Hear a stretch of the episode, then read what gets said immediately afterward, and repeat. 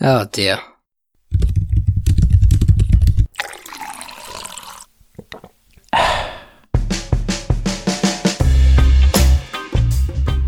Welcome to the Coffee and Coding Podcast, where we discuss all things app development. I'm your host, Rob J, and in this episode, I talk to Android developer, author, and Udemy instructor, Catalin Ghita.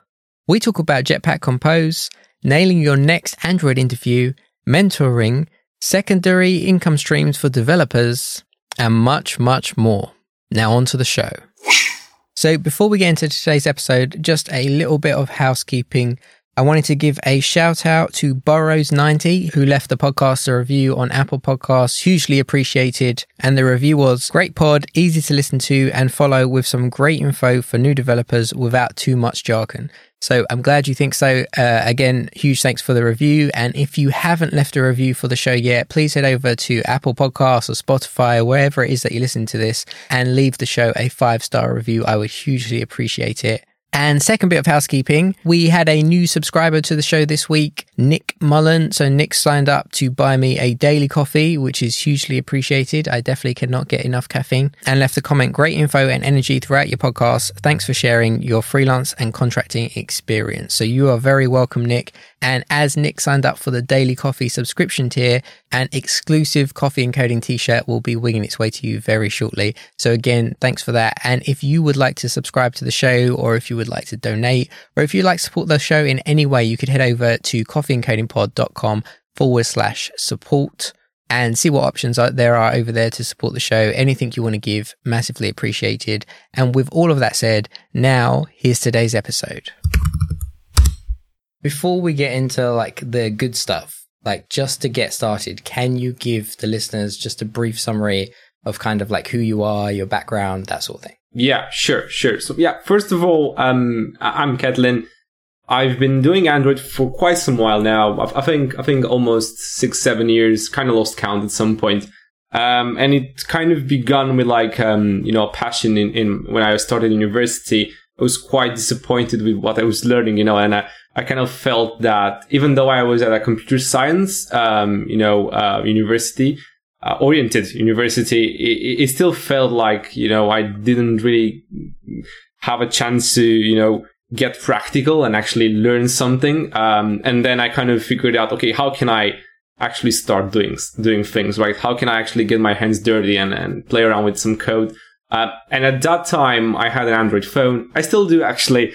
Um, but um, I, I kind of thought, okay, why don't I just build an app? I can, you know, I can get that instant feeling of, of building something that I can check out. And it's something that, you know, you run the code and, and then you see the output uh, on, on your phone. It's, it's a great feeling, to be honest. This, this got me actually hooked in. Um, it, it was this kind of, you know, um, uh, satisfaction that you can build something with, with your own, you know, hands, not really hands, but, you know, we, we kind of use our, our fingers most, most oftenly. So, um, it got me into, into programming. I started learning it on my own. Basically, you know, just learning like outside of, of school and university classes and stuff. And I kind of, I kind of got hooked. Um, and then I, I, actually started, you know, learning it like eight, ten hours a day. I, I actually really, really enjoyed it. And, and I spent like, uh, more time than I, I did, you know, at my university. Uh, I still finished it, you know, um, for, for someone which is curious about that. But, um, at, at that time, I was definitely, you know, hooked in programming and Android. So from that point on, I started learning more and more. I got my first job and then it kind of started rolling in. And here we are today.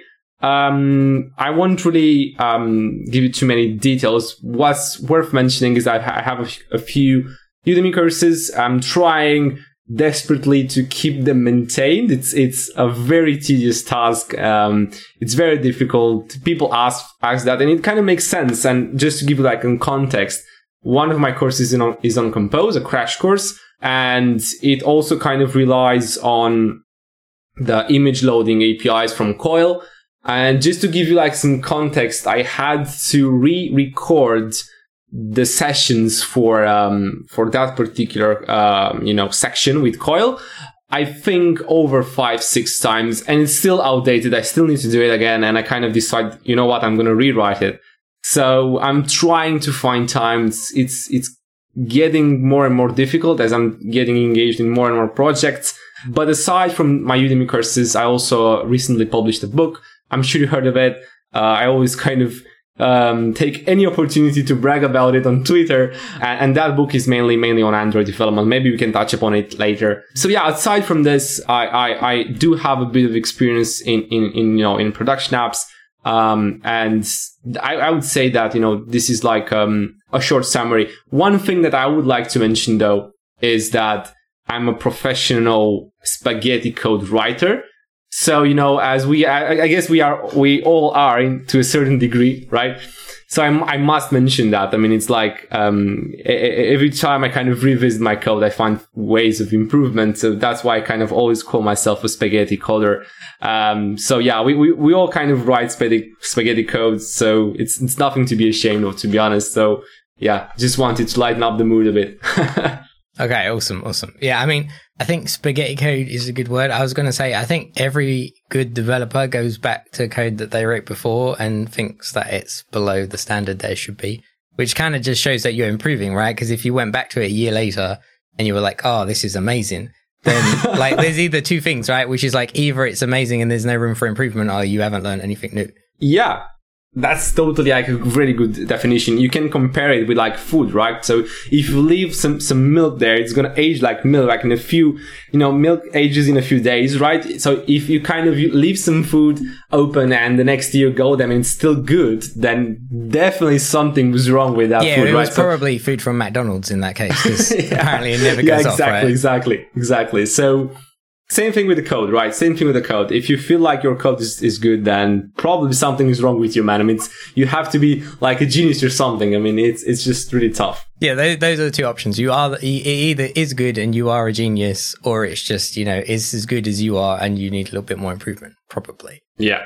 Cool. All right. So I'm going to jump around a little bit because because there's a bunch of stuff that I want to cover, and you mentioned a couple of things. So I want to jump onto the Udemy stuff first, um, which is primarily like what made you start doing Udemy, Udemy courses? Because you said you have more than one, and kind of like yeah, what's what's the reason that you do them? Because I know people do them for different reasons. So some people is just for education.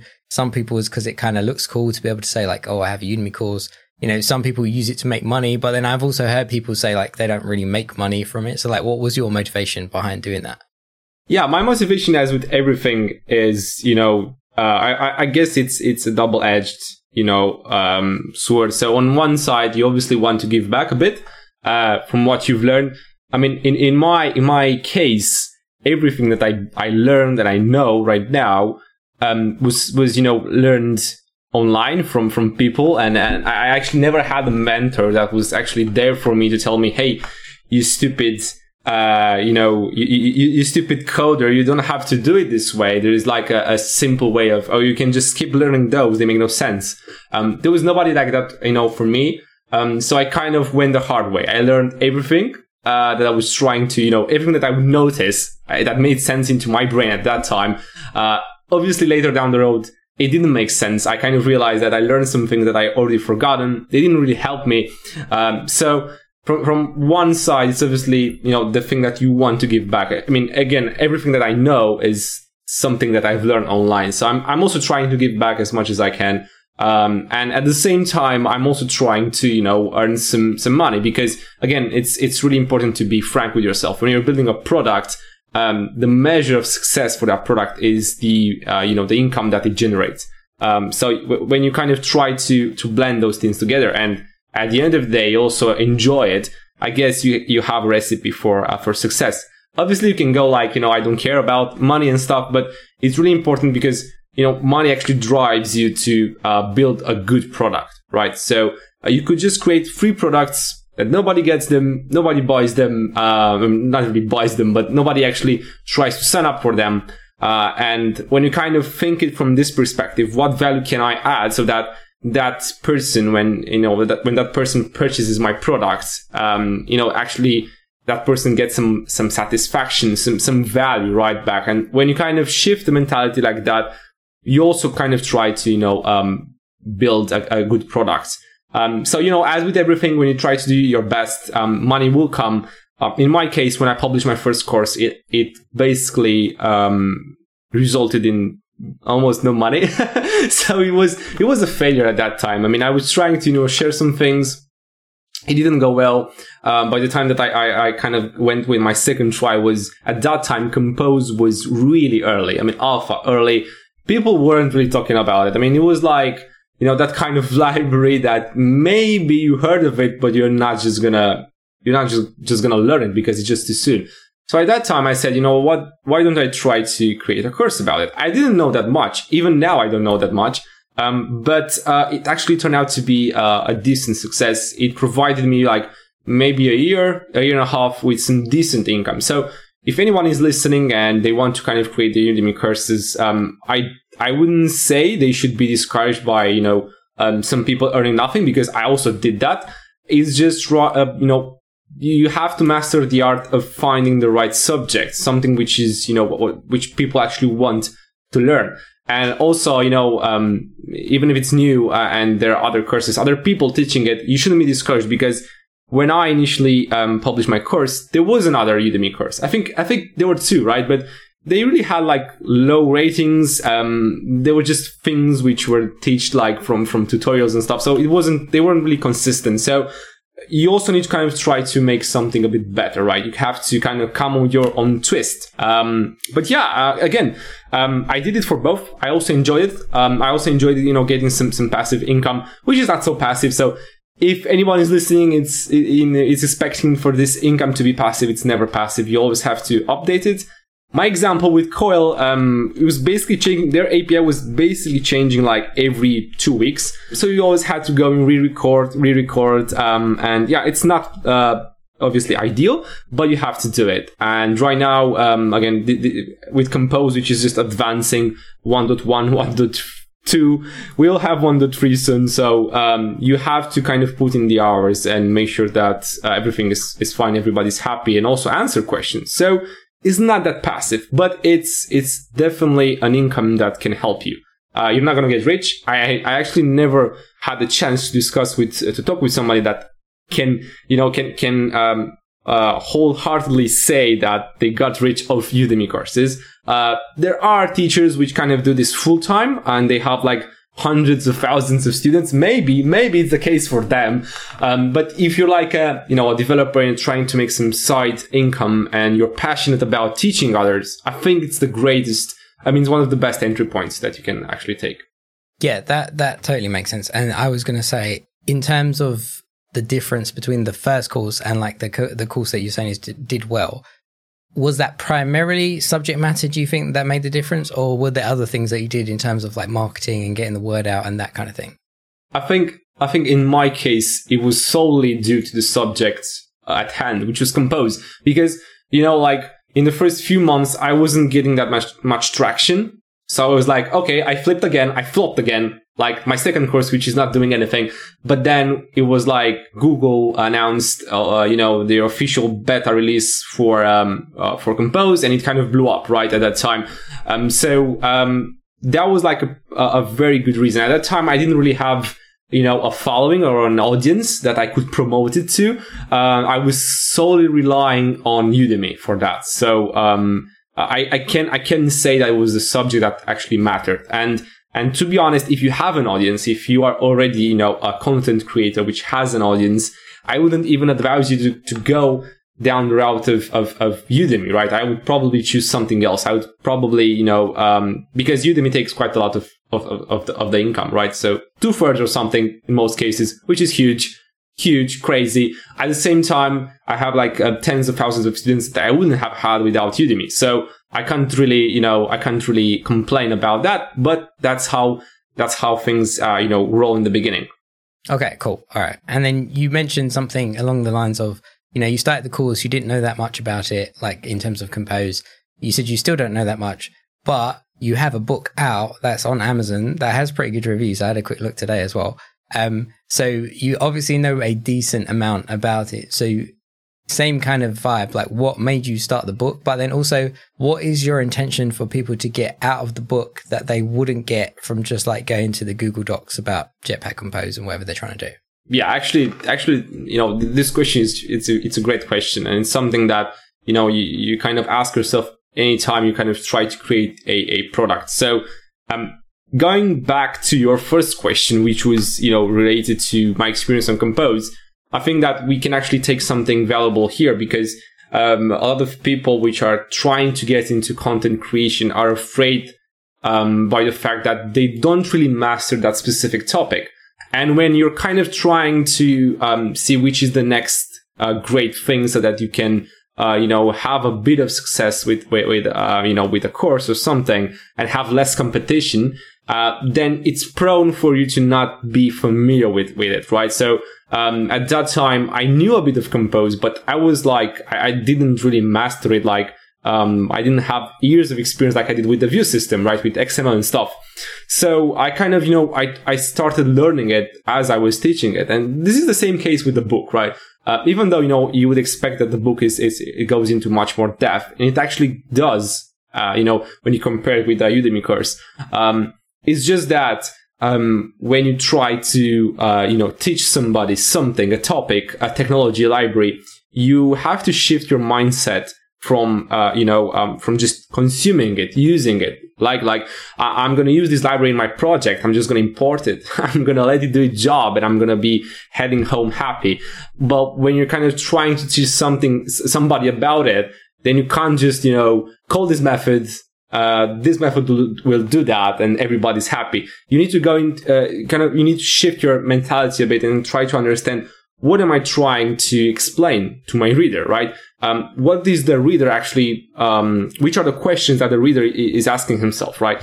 Or herself. Um, so you need to kind of go into the route of, you know, why do I need that? How, how that thing works and how do I actually use it? And only then you kind of go into the question, how do I use it? So, um, I kind of started off with, with this was that, um, you don't really have to know all of this. You can learn them as you actually try to uh, teach somebody about them because that's when you will kind of ask the right questions and that's when you will get answers because, you know, I was often I would try to explain something that I would say, you know, even dependency injection, the topic on, on dependency injection something that every Android developer talks about. I, I felt comfortable about, comfortable about that topic. And, you know, I, I said, this is one chapter that I don't really need to, to do a bit of research about. And then I kind of went a bit deeper into it and I realized that some things weren't 100% clear to me, right? And I, I, I kind of, you know, started researching, understanding. And then I, I did that because I, I was forced to go and ask those questions to myself so I can then answer them to my reader. So uh, again, when you go into this mindset, when you shift your mindset like that, you, you, you kind of tend to ask the right questions and you find the answers. And when you find them, you're a bit, a bit smarter at the end of the day, but you can also share that, right? Because that's, that was your initial purpose. So again, don't be like discouraged by the fact that you don't really master something. Uh, you can learn it and, and understand it much better when you're trying to explain it to somebody else. I think, I think that's like a, a very nice way of learning things. I actually enjoy that when I, am trying to teach something to somebody at the end of the day, I realize that I know more than I did because, you know, at some point I realized, oh, I don't, I don't know anything about this. Let's, let's just Google this together and, and understand it, right? So I think, I feel, hopefully this, this answers your first question. And now I'm going to go into the second one, which is related to the book. Uh, why did I write it? And obviously, um, what's so special about it? Um, well, I kind of wanted to write it. Uh, I always wanted to write a book. And it's, it's a fun fact. Uh, I actually dreamed about writing not really technical books, but novels and stuff, right? So I, I, actually, it was one of the things that I, I, I find like, I, I find it really pleasurable, right?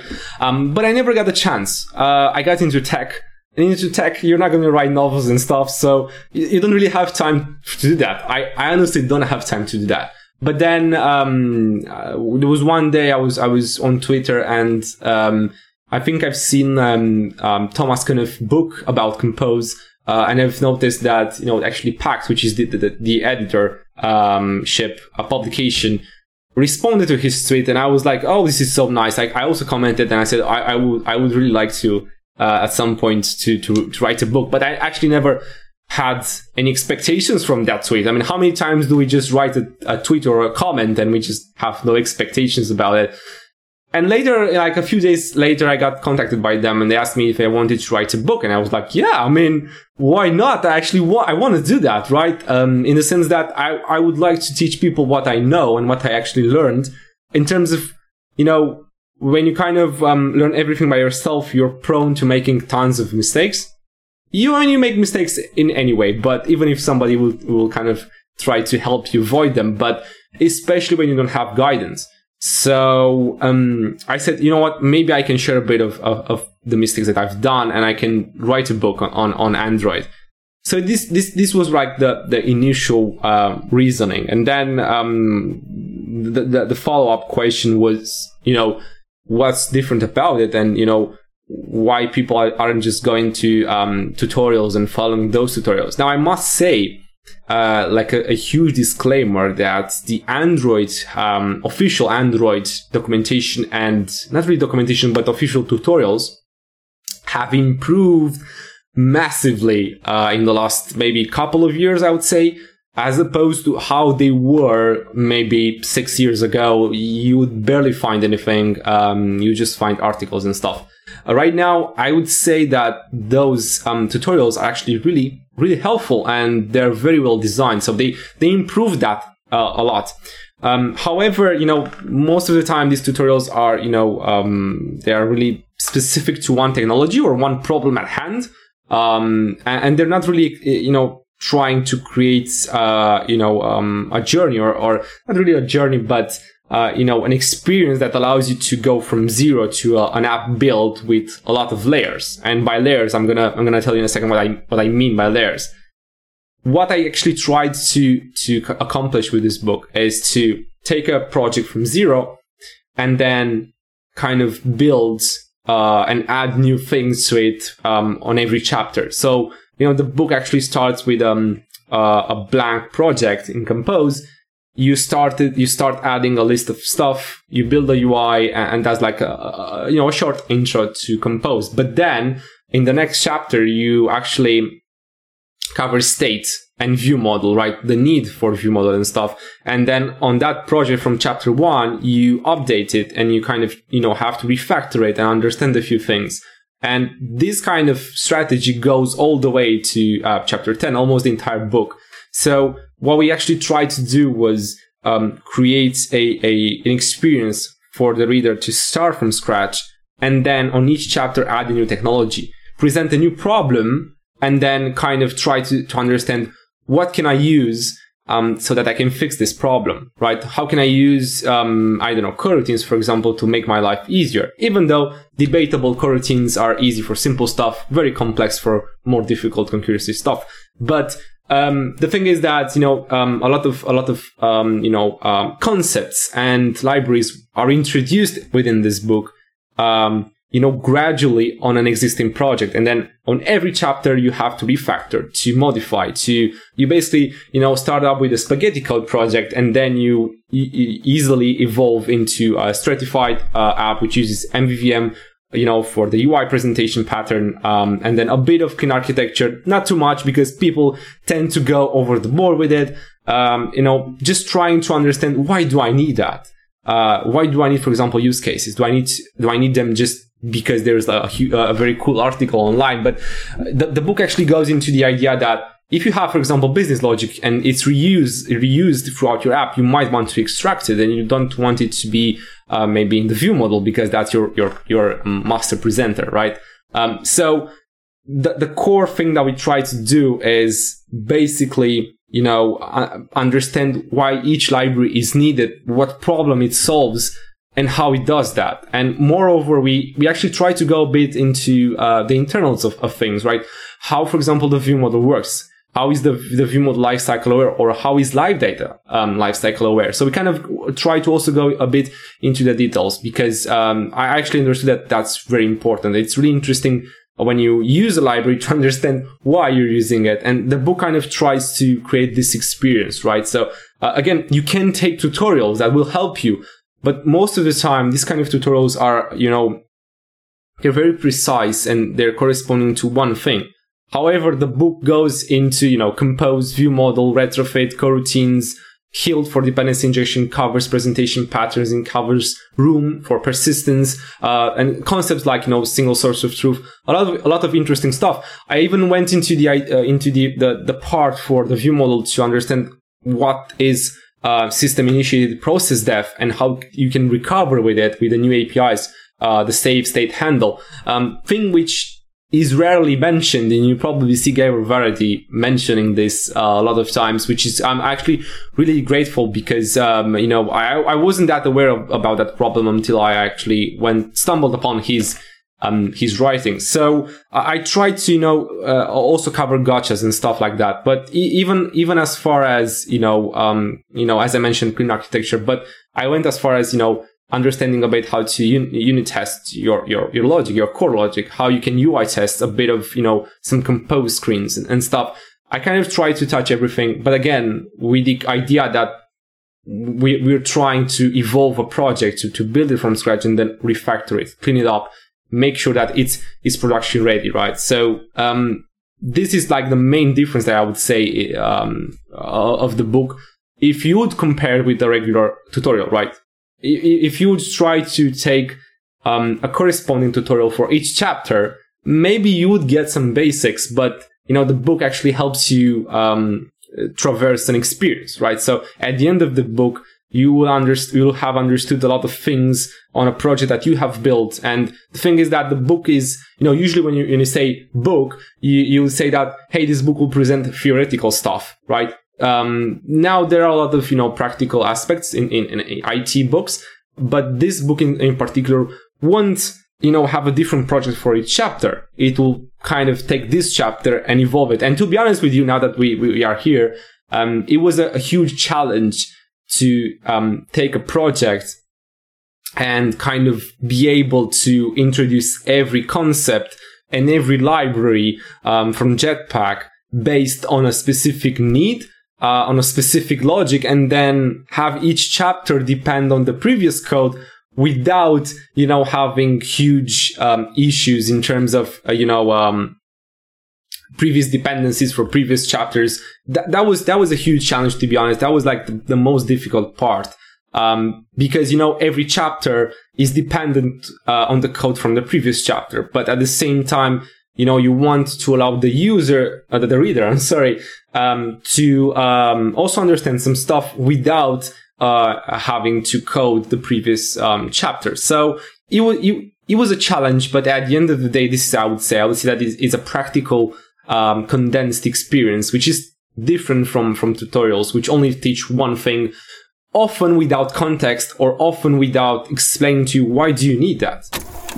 We'll get right back to the show, but first, I just wanted to remind you that if you're enjoying this episode, if you feel it's bringing you value, then it would mean a lot to me if you shared it with a friend or fellow developer. That's it. Just hit the share button in your podcast app of choice, and you know what to do. Now, back to the show. I mean, there's a couple of things there I think are really important, which is um, uh, there is definitely a famous quote. I don't know whose quote it is, and I don't know off the top of my head, but along the lines of like the way that you only know, the only way that you know that you truly know something is if you can explain it well to somebody else. And I think that what you said there is, is definitely true because like there's things like dependency injection, for example. I know how to use it. Like I use it every day. If somebody tried, like if somebody asked me like, what is dependency injection? And I gave them the basic answer and they asked me to go a little bit more into detail. I can't do it. Like I, know, I like I can tell you exactly what to do. Why? Like I can tell you the reason that you use it, but in terms of explaining it, I can't do that.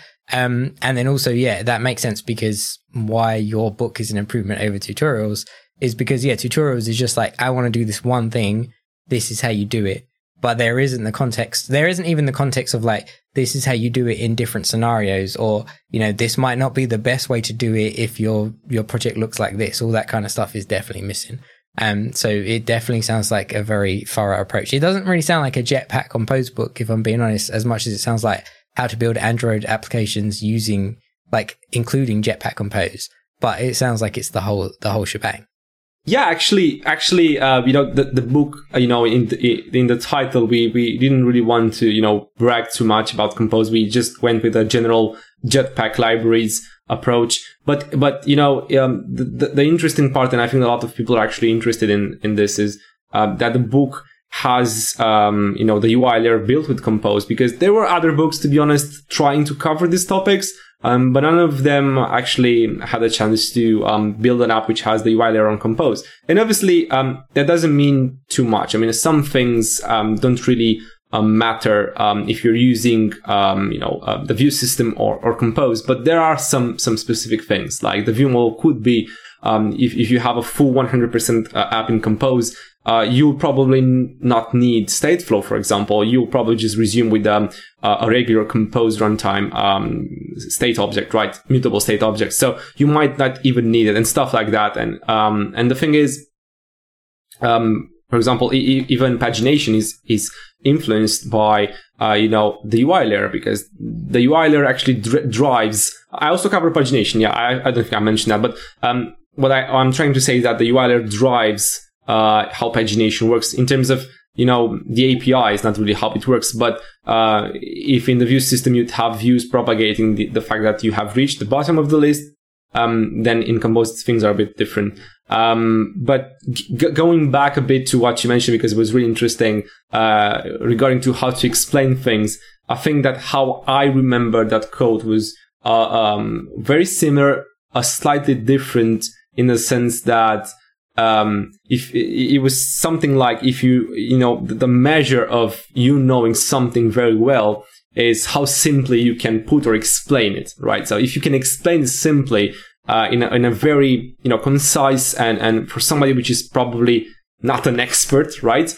Um, then it basically means that you know um, uh, quite a bit about that topic. But if your explanation is awfully complicated then probably you, you, you need to kind of find a, a better way of, of simplifying that. And obviously, I would probably make one exception, which is coroutines, because that th- those coroutines are just impossible to explain in a simple in a simple manner. But yeah, generally, I think that code is very very interesting. Thanks for for bringing it up. Yeah, no worries. Yeah, no, I've I've heard a couple people talk about it and I always think it's really interesting because it's always like especially if I talk to people that aren't technical and they will ask me something, you know, like, you know, what did you do today or whatever it happens to be. And outside the very first sentence of like, I'm doing this, or if someone watches me code, I've had that before as well, where like someone's watching you and they're like, okay, why do you do this? And like the like my answer would be that's because that's what you do, but that's not the answer. I'm not explaining anything to you. I know it's right. I can tell you 100% this is how you do it, but the reason why is like I don't I don't know it back like back to front enough to be able to explain it. So I think yeah, that's definitely an important skill um, to definitely like be able to master stuff. Totally, yeah. Uh, I want to shift along a little bit. So um, I have written down on my notes, all I wrote down is Android interviews. I didn't write a question, but I feel like I messaged you about it when we were speaking a couple of weeks ago. So I feel like me and you share different, similar views on the interview process, let's say.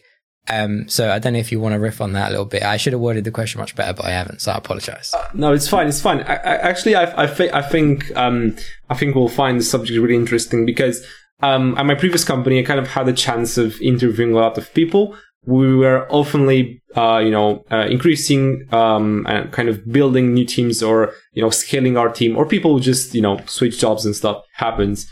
And um, I kind of had the chance, I would say, an opportunity to kind of interview a lot of uh, candidates because I kind of got to understand, you know, um, how people, other people are doing stuff. So obviously, you can you can check that out on Twitter and stuff. But you know, um, at, at a technical interview, you kind of get a chance to discuss and understand other perspectives, and it's very very important to have this chance because otherwise, you're basically living in your own bubble you're maybe reading a few a few articles and, and, stuff but when you kind of get a chance to discuss with a variety of of technical uh, engineers on, on android um, or any topic at hand to be honest but you get a chance of understanding how they are building stuff and most of the time when i interviewed a lot of people um, what stood out for me was i'm going to start with a negative but uh, what stood out for me um, was the lack of understanding how things work behind the scenes. I would obviously not go into questions what's the native memory model and how does that work or the heap and stuff. So I wouldn't really go that much into depth.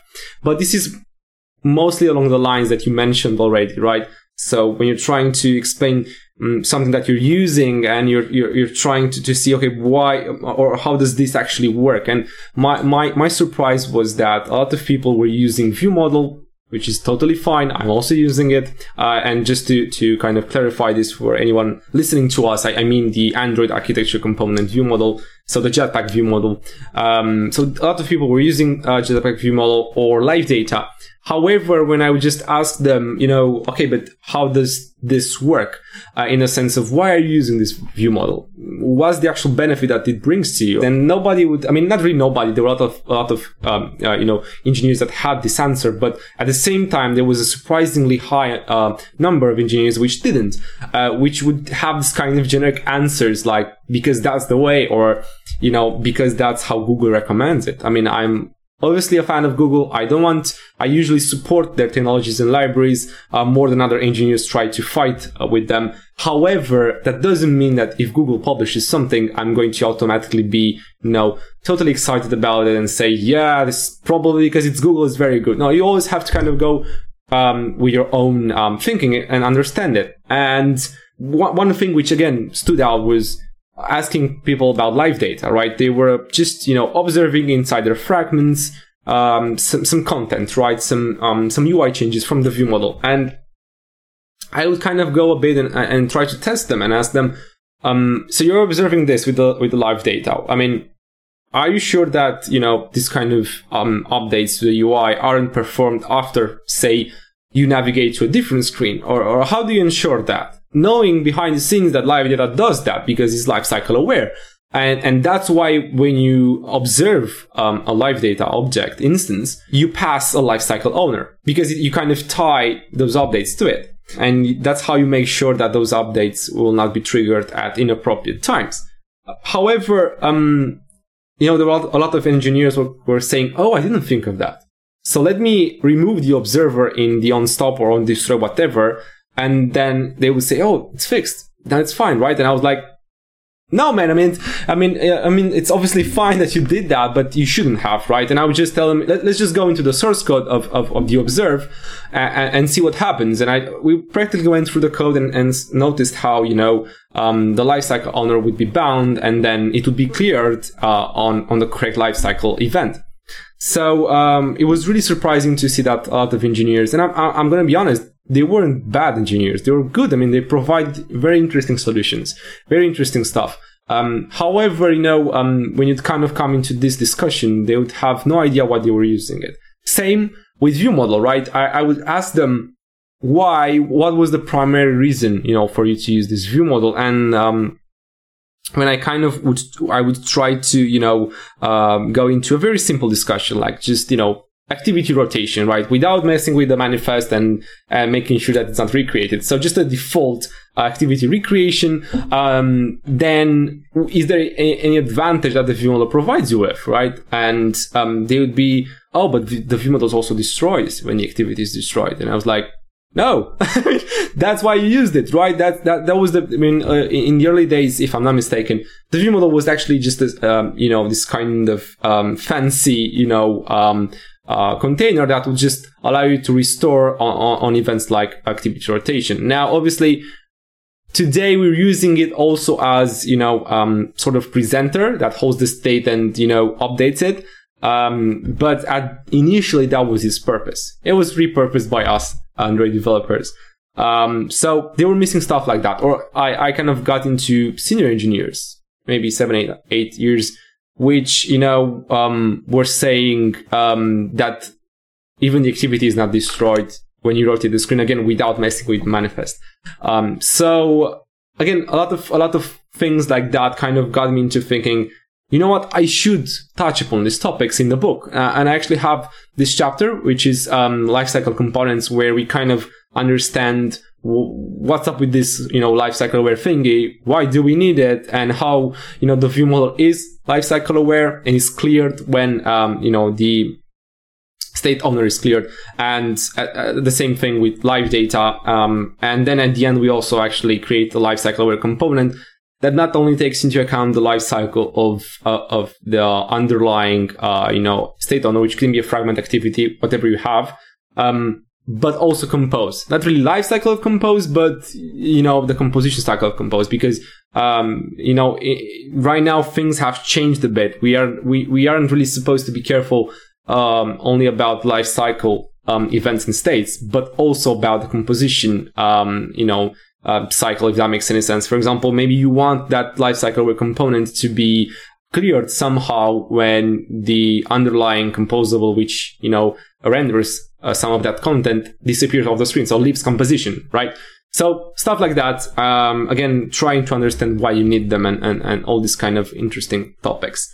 This, this, this kind of idea that, you know, um, after, after seeing that a lot of very smart developers, um, uh, which I actually enjoy talking to, didn't really have these kind of basic things. Like, I mean, uh, uh when you're a junior, you're, you're asked about lifecycle and stuff. So, um, again, not, not really trying to, um, bash or anything, um, th- their beliefs and concepts. But for example, we had senior engineers which, um, wanted to use, um, not, uh, not RxBus. What was, there was that, that, that pattern which basically has a singleton uh, object uh, where you on which you kind of observe the results and anyone because it's static anyone can send an event. I think it's um, something like um, the bus event bus pattern whatever yeah, yeah, I'm, I'm, having a, about. yeah. I'm, I'm, having a total meltdown right now my brain. Um, so uh, again trying to discuss with them why do you want that? Because actually i had a very, really fun encounter with um, with a candidate which was saying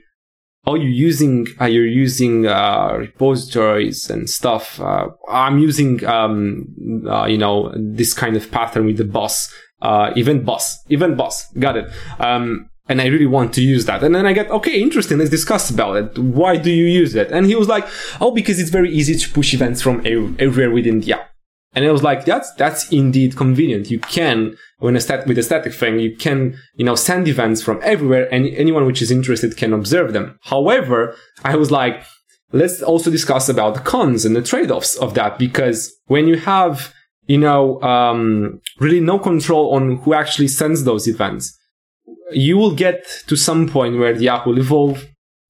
People will start adding features and stuff uh, and you'll get to some point where so many events are sent from so many places that it will get out of hand and debugging it will become a nightmare.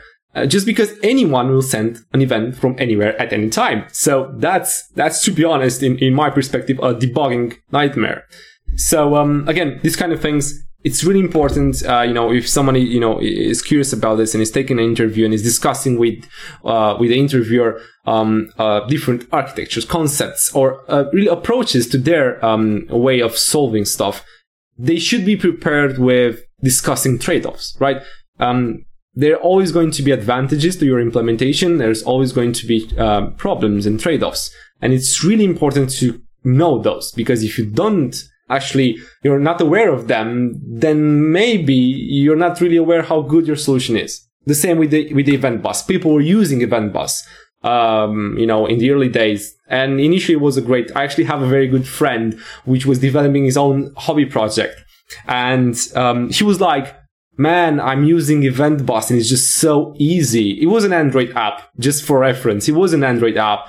Um, and it was like, it's so easy for me to send events from everywhere. It's, everything is centralized. Everything is nice. And I was like, okay, I, am I'm, I'm not sold on it, but okay. And then like a few months later, as the project became more and more complex, his side hobby project was, was becoming quite big. He was like, Catalin, man, I, I can't, I can't fix any bug anymore because I, every, there are so many tens of tens, um, and tens of events coming in from everywhere. And like, it's, it's a, it's, it's a disaster. I'm not to say any other words just so that you don't have problems with YouTube and stuff, but you know what I mean. Yeah. Yeah, totally. I, I was to say, like, I've, I remember apps that used Event Bus that I worked on, you know, in the early days, like 2014, that kind of time.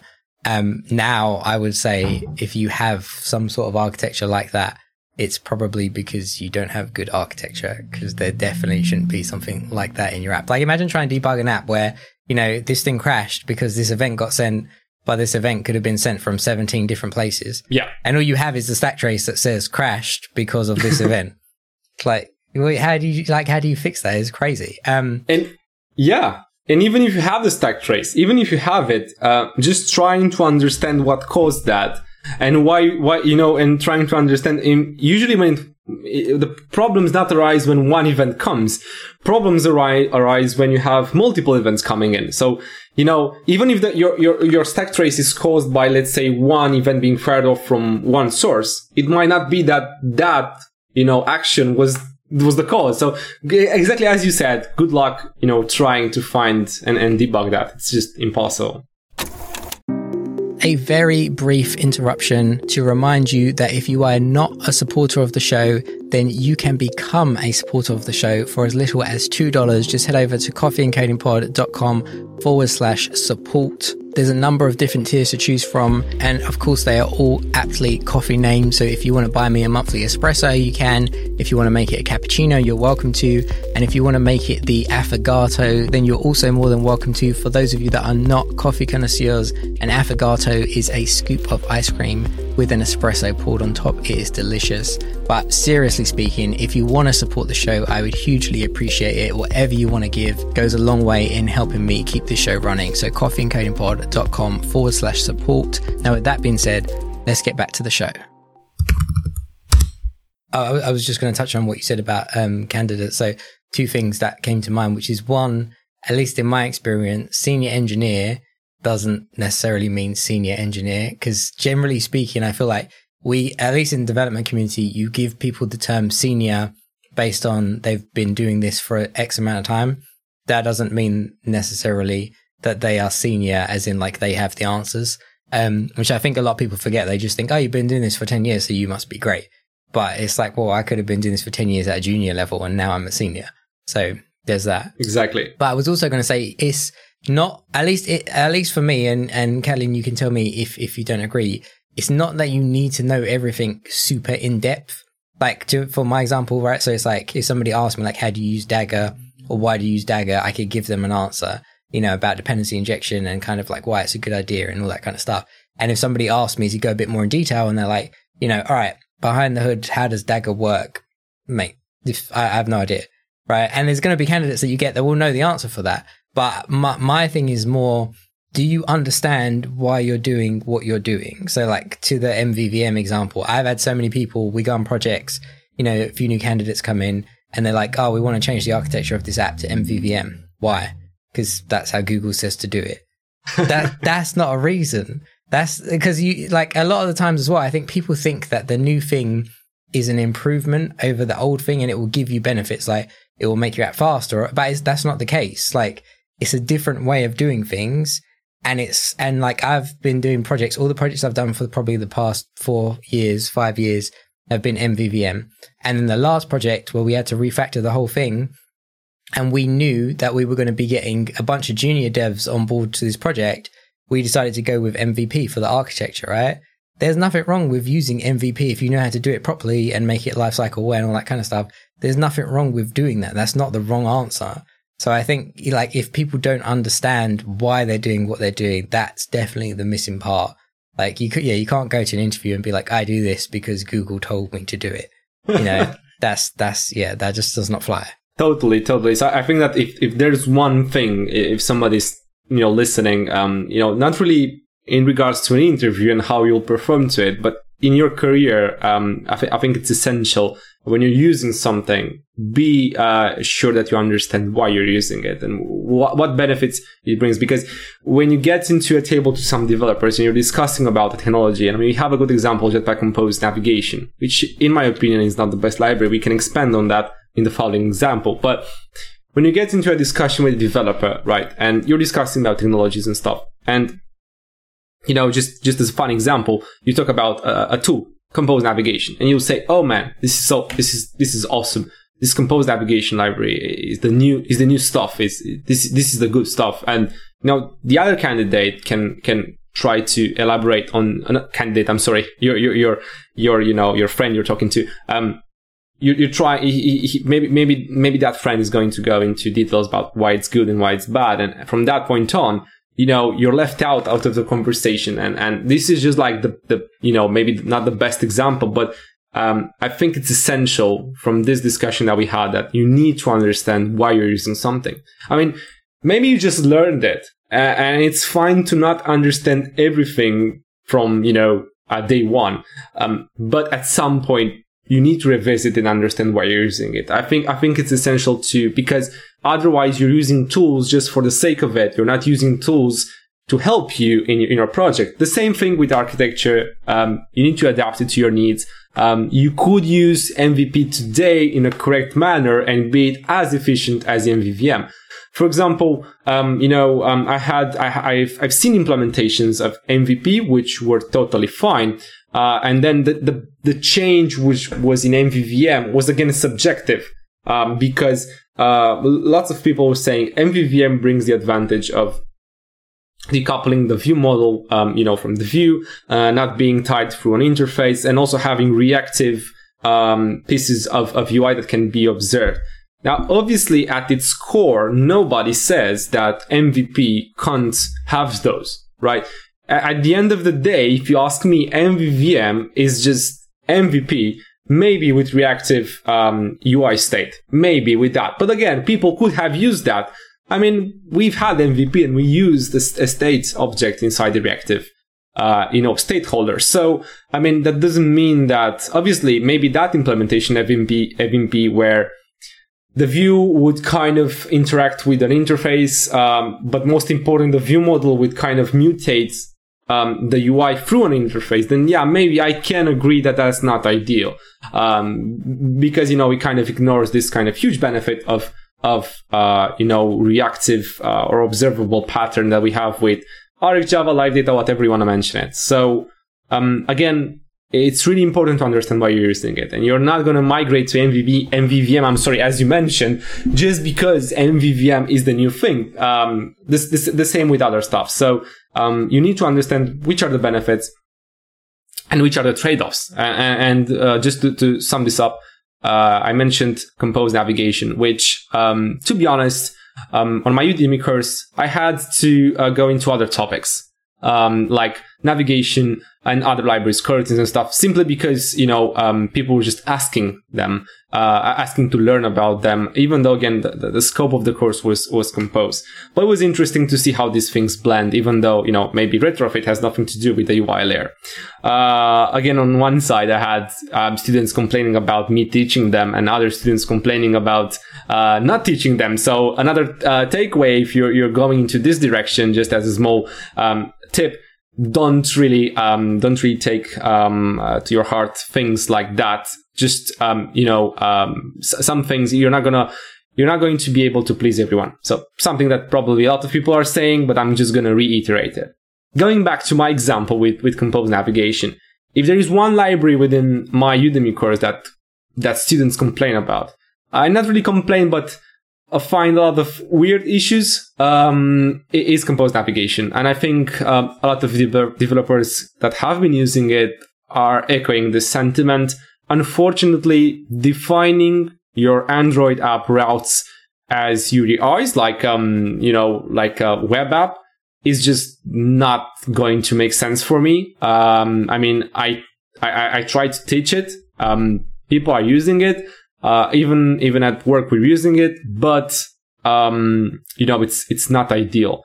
Um, so um, for small apps, maybe it's fine, but I've had so many issues. Um, j- just just you know trying to navigate to a simple uh, a simple scenario, navigating to a detail screen, and if you pass, uh, you know you have slash and then the ID of that because that's the you know you have for example list of restaurants, and then you have the main route, the start path, restaurants, and then you want to go to restaurant details, and then you have restaurants dash, and then you need some sort of identifier for that restaurant to get its details, right? And if at runtime the backend will return something funny for that ID, your app might even crash. And I have a good example for that.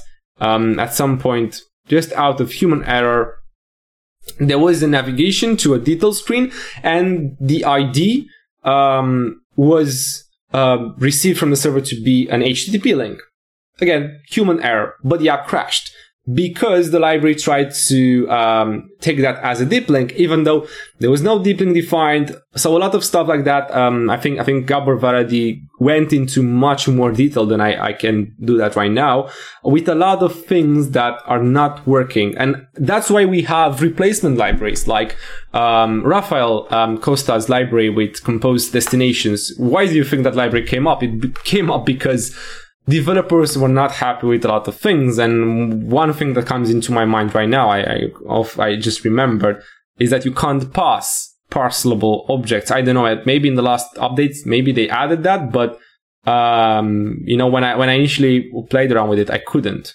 um, because everything is defined as a path. So how are you going to send an item? Um, which again, mm, for some cases makes sense. For some cases, it can make sense. Um, so yeah, stuff like that. I think it's it's really important to to be able to to to kind of at least understand that there are trade offs to everything. Um, you know, every library. Yeah, no, totally agree, and and that also proves the point that um, because you know Google or Apple, whoever it is, told me to do it is not the right answer because a lot of the time it it's not even ready.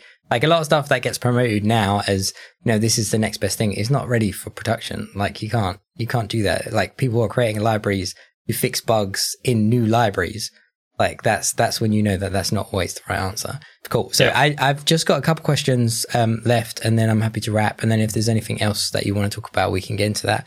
Um, but uh, one question that I have, which is something that I like to ask everybody, I don't think I sent you this. So if you haven't listened to the podcast, you you'll have to come up with an answer on the fly. But I, I'm interested to know. So the question is, what do you think separates an okay developer from a great developer? Oh, this is a very tough question, to be honest. it's a very tough one and um, a complex question because, um, you know, um, actually, I, I, think now that now that you mention, I think I asked, I, I, created a tweet about this, asking people, trying to understand how they define how do they define a good developer, right? So, I would honestly say, you know, um, in light of what we discussed, um, there are already some points that we can, you know, take. For example, um, the fact that when you come back to your code um, usually you should find ways of improving it. Um, and, and, one thing that stuck out was stood out with me. Sorry, was um, when I initially started learning. Um, I was just trying to get the code to run, and that definition of spaghetti. You just wouldn't really care about what in the world you're doing there.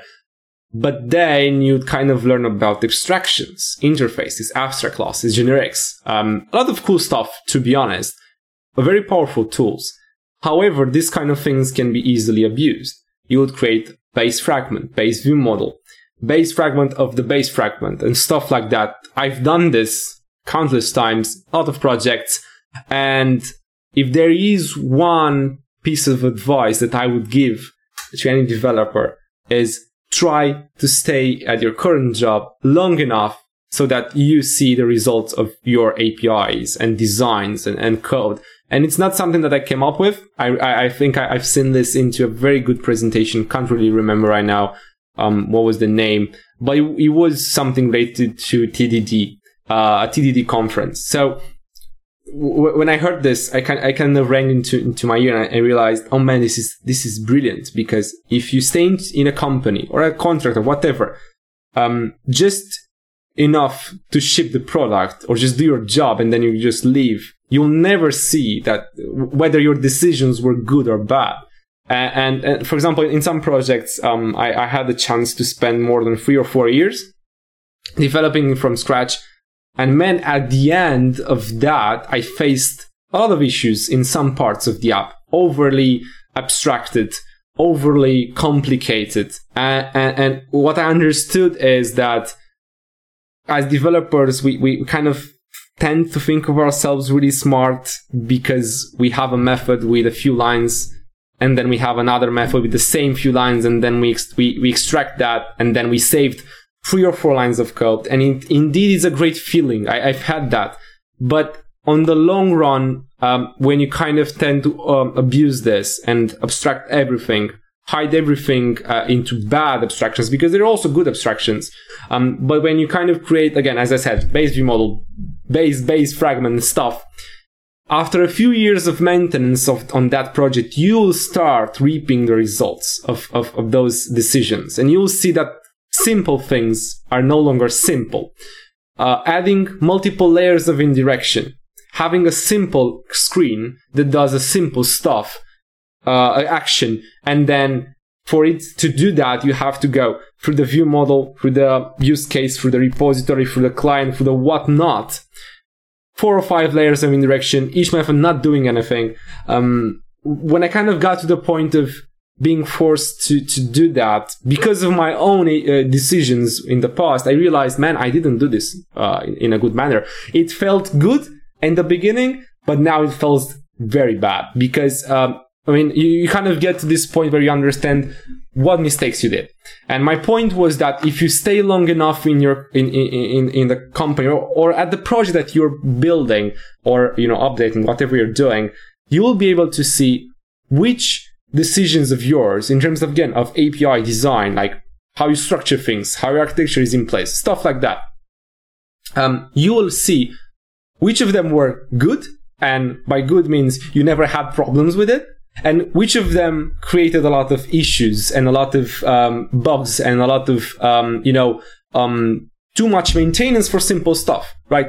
Updating something in shared preferences, you needed four layers of indirections. It will just take too much time. So my advice is if you can, and you're not trying to change jobs every six months, but if you can, try to do this. It will have a huge impact on the way that you write code. Because as soon as I understood my mistakes, again, you can obviously understand and learn from others, other people's mistakes. If you can do that, then you're like a you're, you're like next level. I honestly, the only way, or in most of the cases, the only way that I learn um, from a mistake is if that mistake is mine. Because it kind of, it, it, when I kind of get back to it and it, it kind of bites me in the ass, I kind of realize, man, this was not something wise. It felt wise it's no longer wise. And from this point on, I'm not going to do that. If I have something, I'm not going to create 10 layers of indirection. I'm not going to create 10 base fragments that I can't maintain two years from now. And obviously, you know, some people will say, but why is your logic that simple? And, and my answer would be, that's how it's supposed to be. It's supposed to be very simple. So, um, just to summarize this, you know, you kind of start off really low and you kind of try to make everything to work, to run, to compile, whatever. Then you go to a, a very interesting level where you try to overcomplicate things with abstractions and stuff and um, patterns and maybe implementing design patterns where they're not supposed to be implemented. And then when you kind of reap the results and understand why those things are, aren't always the best, you kind of go back to the, uh, the decision that I don't need to write spaghetti code, but I also don't need to write complicated code. So uh, if again uh, expanding on your question, trying to answer it, if your code is simple, um, then you're a good programmer. So if the problem is simple and your code is simple, good job. If the problem is complicated and your solution is simple, then you're a hero. Because, I mean, getting the, the, the simple solution, the simple code means that everyone jumping into that project will know what that code is about will be able to easily maintain it, update it, whatever it needs to do. And, and you know, at the end of the day, that code is, is, is the winner because it allows you to never have um, headaches. Obviously, if you want job security and you want to be the only one that understands the code, then you, you're you're more than welcome to do that. But yeah, answering your question, um, obviously, you need to know. Uh, just to summarize, you need to understand that you can always improve your code. And I would say simplify because this is what I learned. Maybe, maybe if we take this interview in next year or in a, in a couple of years, maybe my, my view will change. But at this time, my, my sensation is that you need to simplify your code because that's in everyone's best interest.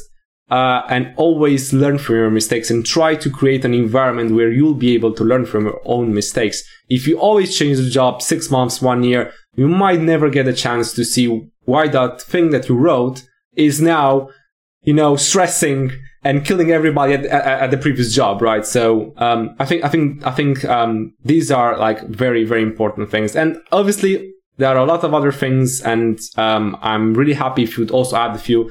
Um, but these two come into my mind right now.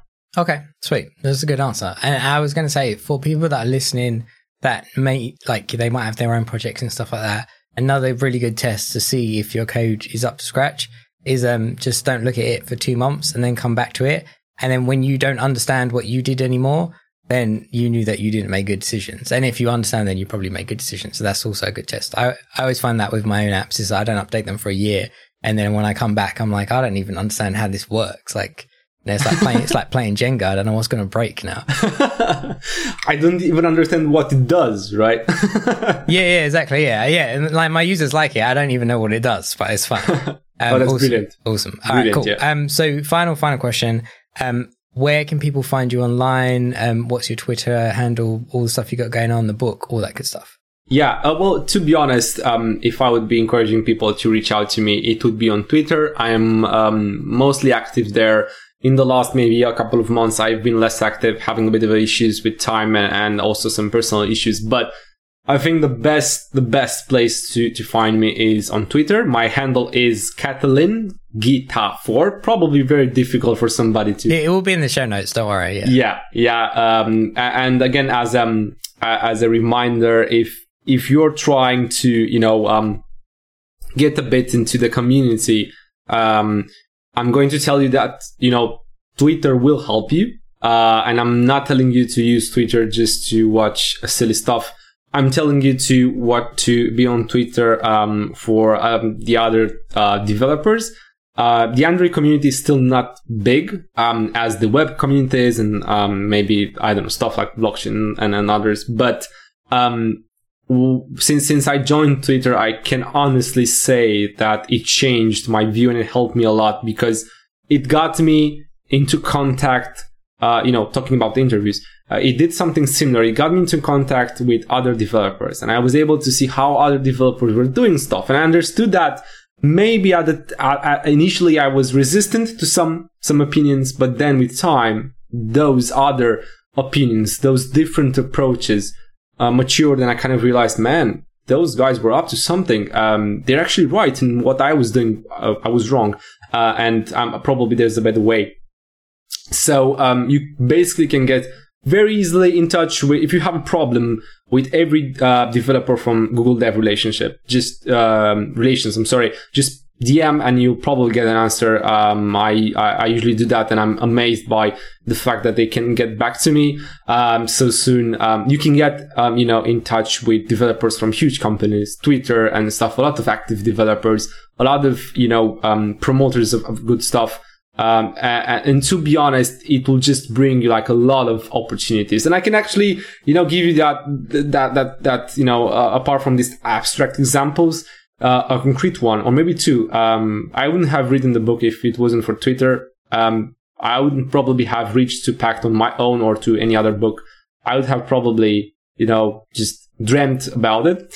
Um, and, um, my girlfriend, Anna, which is again, um, pretty active on, on, on Twitter as well. Um, she actually had a chance to, um, get a job for Twitter, um, as a junior Android developer. So, uh, I think that's amazing after, you know, trying to interact with some local companies, which to be honest, uh, weren't, um, what, what she was looking for. And she, she, she actually joined a company, um, from Germany, which she actually enjoys a lot. And again, that's just the benefit of being on Twitter, sharing what you know, trying to understand from others. And, you know, um, a lot of people have this kind of preconceived idea about Twitter, and it's understandable why, because a lot of people talk a lot of rubbish. Uh, but if you kind of try to filter that and, and actually, um, you know, talk to technical people, you'd be amazed to what, um, things you can, uh, actually, uh, talk to, uh, and, and people. Uh, I mean, it's, it's, it's amazing to be honest. It, it's, um, it's something that I would advise anyone to do. Nice. Okay, cool. Um, and I was going to say, you're not the first person that said that to me either. So people that I listen, I mean, I'm not super active on Twitter. I scroll it occasionally and occasionally I still find stuff that's really interesting. So for people that are not super active or not even on it, just like get on it, follow a couple of good people and just see, see if it works for you for sure. All right. Um, that's a wrap from me. Is there anything that you wanted to talk about that I didn't ask? um, just one thing that I would like us to touch upon because I remember, I remember you you mentioned about it uh, on Twitter. It was about Compose. A lot of people are talking about Compose right now. Um, it's the hottest thing, right? Um, and I, I I reckon, you know, you asked me like something if it's really that easy, something like that. Um, you you mentioned something, and I would really like to just very you know briefly touch upon because um, to be honest i don't think it's really that easy it depends Uh, as with everything uh, to be honest everything uh, you know you know th- there's that joke with you can answer any questions with it depends and you're going to be right because it depends. Um, I, I would say that compose for simple things, simple screens, not overly complex stuff is going to be easier for you. Um, it's true that the mental model is a bit different. Um, you know, we're expected to place things into Kotlin functions and, you know, most of the time be executed only when we expect them to be executed. If you do that into a composable, you're going to have a surprise. So there are a, a, lot of things like, you know, not having this kind of uh, imperative model where you would kind of set the state. Uh, you have a declarative, uh, uh you know, uh, shift and model. Um, again, as a small um, thing, you could have done that with XML as well, but it would have been a bit more complicated. Maybe you would went into the the, the part of of data binding, but at this moment, I would say Yes, yes, you would get messy. Um, and I would say, I mean, why do I need XML and data binding when now I can do this with Compose? So again, for simple things, just rendering a list. I know this example is overused, given by everybody, but I'm just going to give it again. It's just much easier, less boilerplate code to the right. And I even heard arguments that you can simplify this with views uh, by, um, uh, you know, in XML by just using some um, some libraries. Um, but to be honest, I mean, the, the, question remains: Why do you need a library just to show a list, man? I mean, I don't want to use a library just to show a list. Um, even if it simplifies my life, um, if we go into the topics of libraries, as I said, I usually just want to use the bare minimum. Uh, and when I do that, I have to ask myself very well, do I need that? Uh, as we kind of talked about. So I'm very careful with libraries and stuff. Um, so if I need the library to display a list, then something is off in my opinion, could be wrong. But again, in Compose, simple stuff are easy to achieve, easy to build. And even for somebody which is just starting out, I would say that it could be easier. Um, it really depends on, on, on, on how you kind of are used to do, doing things. But if you're like a fresh starter and you haven't used XML, you're not used with the imperative stuff, um, then maybe it could be easier because I, I, I actually learned, learned React Native and also some Flutter um, and at that time, I didn't really know that much Android, and it, felt very easy. Um, and I, am sure that you know I, I've asked a few people, and they told me that um, you know Compose seems to be easy for them. Them having no background on Android, obviously, can't really give up a prop answer here because um, I can't really run an experiment on that. But my feeling is that it's it could be easier. Um, taking aside some gotchas, and this is where you kind of go into the second part of the answer, which is for some stuff, compose is not that easy. There are a lot of changes, um, side effects, APIs. The thing that we mentioned, you can't just place a method call in your composable and expect it to run once and everybody be happy with it. That composable is just going to recompose and your code is going to you know, be executed more times than you wanted and you're going to go into weird uh, stuff. Um, so there are a lot of things. For example, lazy column, which is the go-to to create a list of I vertical list. Um, if you have states in every item, say that your items expand on a bu- on a button. They have you know cute little arrow, and you press on it. Every item expands. You probably don't want to store that inside the view model. You just store that as as a you know um, uh, internal state for every item. However, if you reorder that that list, or you have to do anything in terms of you know re re um, publishing it with a different order, you're gonna find some weird stuff. And that's because by default, lazy column kind of, you know, indexes the state or maybe stores the state if that, that's a bit more uh, easier, stores the state based on index. So the internal state, I mean. So if your uh, fifth element would be expanded, its internal state would say, yeah, I'm expanded. But then when you reorder the list, say that an update comes from the server, the fifth element becomes the sixth, the sixth, I'm sorry then you'll see that you'd expect that the sixth element is now the one expanded, but in reality it's the other way around because the state was preserved by lazy column. Lazy column didn't know about that. So you need to know about things like key parameters, right? That allow you to, you know, allow lazy column to understand how to, you know, preserve state uh, across recomp- uh, recompositions, not really recompositions, but reordering in, in this particular case. So there are a lot of, you know, um, things and recomposition is not straightforward to understand. Documents say that as long as the same input is given to a composable, that composable will not recompose. Well, I beg to differ. That recom- that composable will still recompose in some scenarios, even if the input is the same, even if the input has the same memory memory reference. And actually, uh, uh, I, I created a presentation for um, at some point, never got to publish it, but um, it was an article um, based on this, and you would basically be able to recreate a scenario, right, where um, you know you would pass the same data to a composable, but because of some some other composables being recomposed, again your composable would still be recomposed, and you'd have to fix this with um, things like um, immutable annotation or stable annotation. So there are a lot of things, and you know that you're not really used to, right? And you need to watch out for them, uh, uh and you're gonna end up with some weird stuff. So um, again, um, some things may not be that straightforward, and um, for complex things, I found Compose to be quite difficult because some APIs are not really that mature. You won't find as many resources for Compose as you will find for XML. And a lot of times when we had something very specific to implement and we found something done on, on views, we had to just use the Android view uh, inside the composable hierarchy and, and just go from there because Compose is not there yet. It will be. Um, and again, there's this argument that Compose is, is, is um, you know, um, really not ready for production. I would say that this is partially true. However, I'm sure that initially when the view system was, was, you know, um, at its initial releases, it was the same. So it's a new tool. I'm expecting it to not be 100%. I'm expecting it not to be ideal. Uh, but at the same time, you have interoperability right? So you're not really forced into doing everything with compose, right? Just, you know, if you, uh, when, when we don't have control and, or where we find some weird bugs, we're just using views. And at some point it will be, it will be fixed. Um, and you can just use composables and views as you want, uh, interchangeable, right?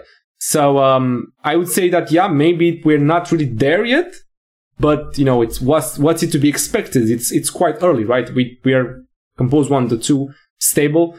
Um, so uh, we still we're still soon. Uh, it's to be expected for it to not to not be perfect, but I would honestly say that it's worth the trouble of of playing around with it, having parts of the app migrated if you want, and if you migrate, one last thing, and I think this this is what Gabor mentioned, you're going to migrate probably in a in a project that has navigation between fragments and you have a navigation framework library, whatever it can be, navigation component, it can be whatever you're using you should probably just add composables inside your fragment uh, instead of replacing fragments with composables directly because it allows you to, to you know, uh, it allows you to kind of um, um, keep your um, navigation library.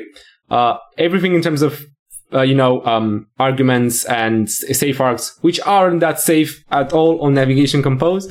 Uh, you can get to keep them uh, you can get to keep uh, you know um, integrations with third party um, SDKs and stuff. So uh, again, I would still say that even though we're not there, mm, I, I, I, I, would still say that it's worth trying it and it's still worth playing around with it. And um, it's still something which is uh, out of other Jetpack libraries, it's still it's still something that's worth uh, being excited about. There are libraries which I'm not excited about right now from Jetpack, to be honest. But this one, this one, it, it, it was quite a change, right? And again, it's not perfect, but it, for example, in our team, it allows us to, to just move faster in some areas. And in some areas, if we can't, we're just going to use views. I think that's very well put. I've given it I've given Compose like a, a, brief look. Um, like to your point, it's, I don't know, I can't comment on whether or not it's production ready. I know there's apps that definitely use it in production.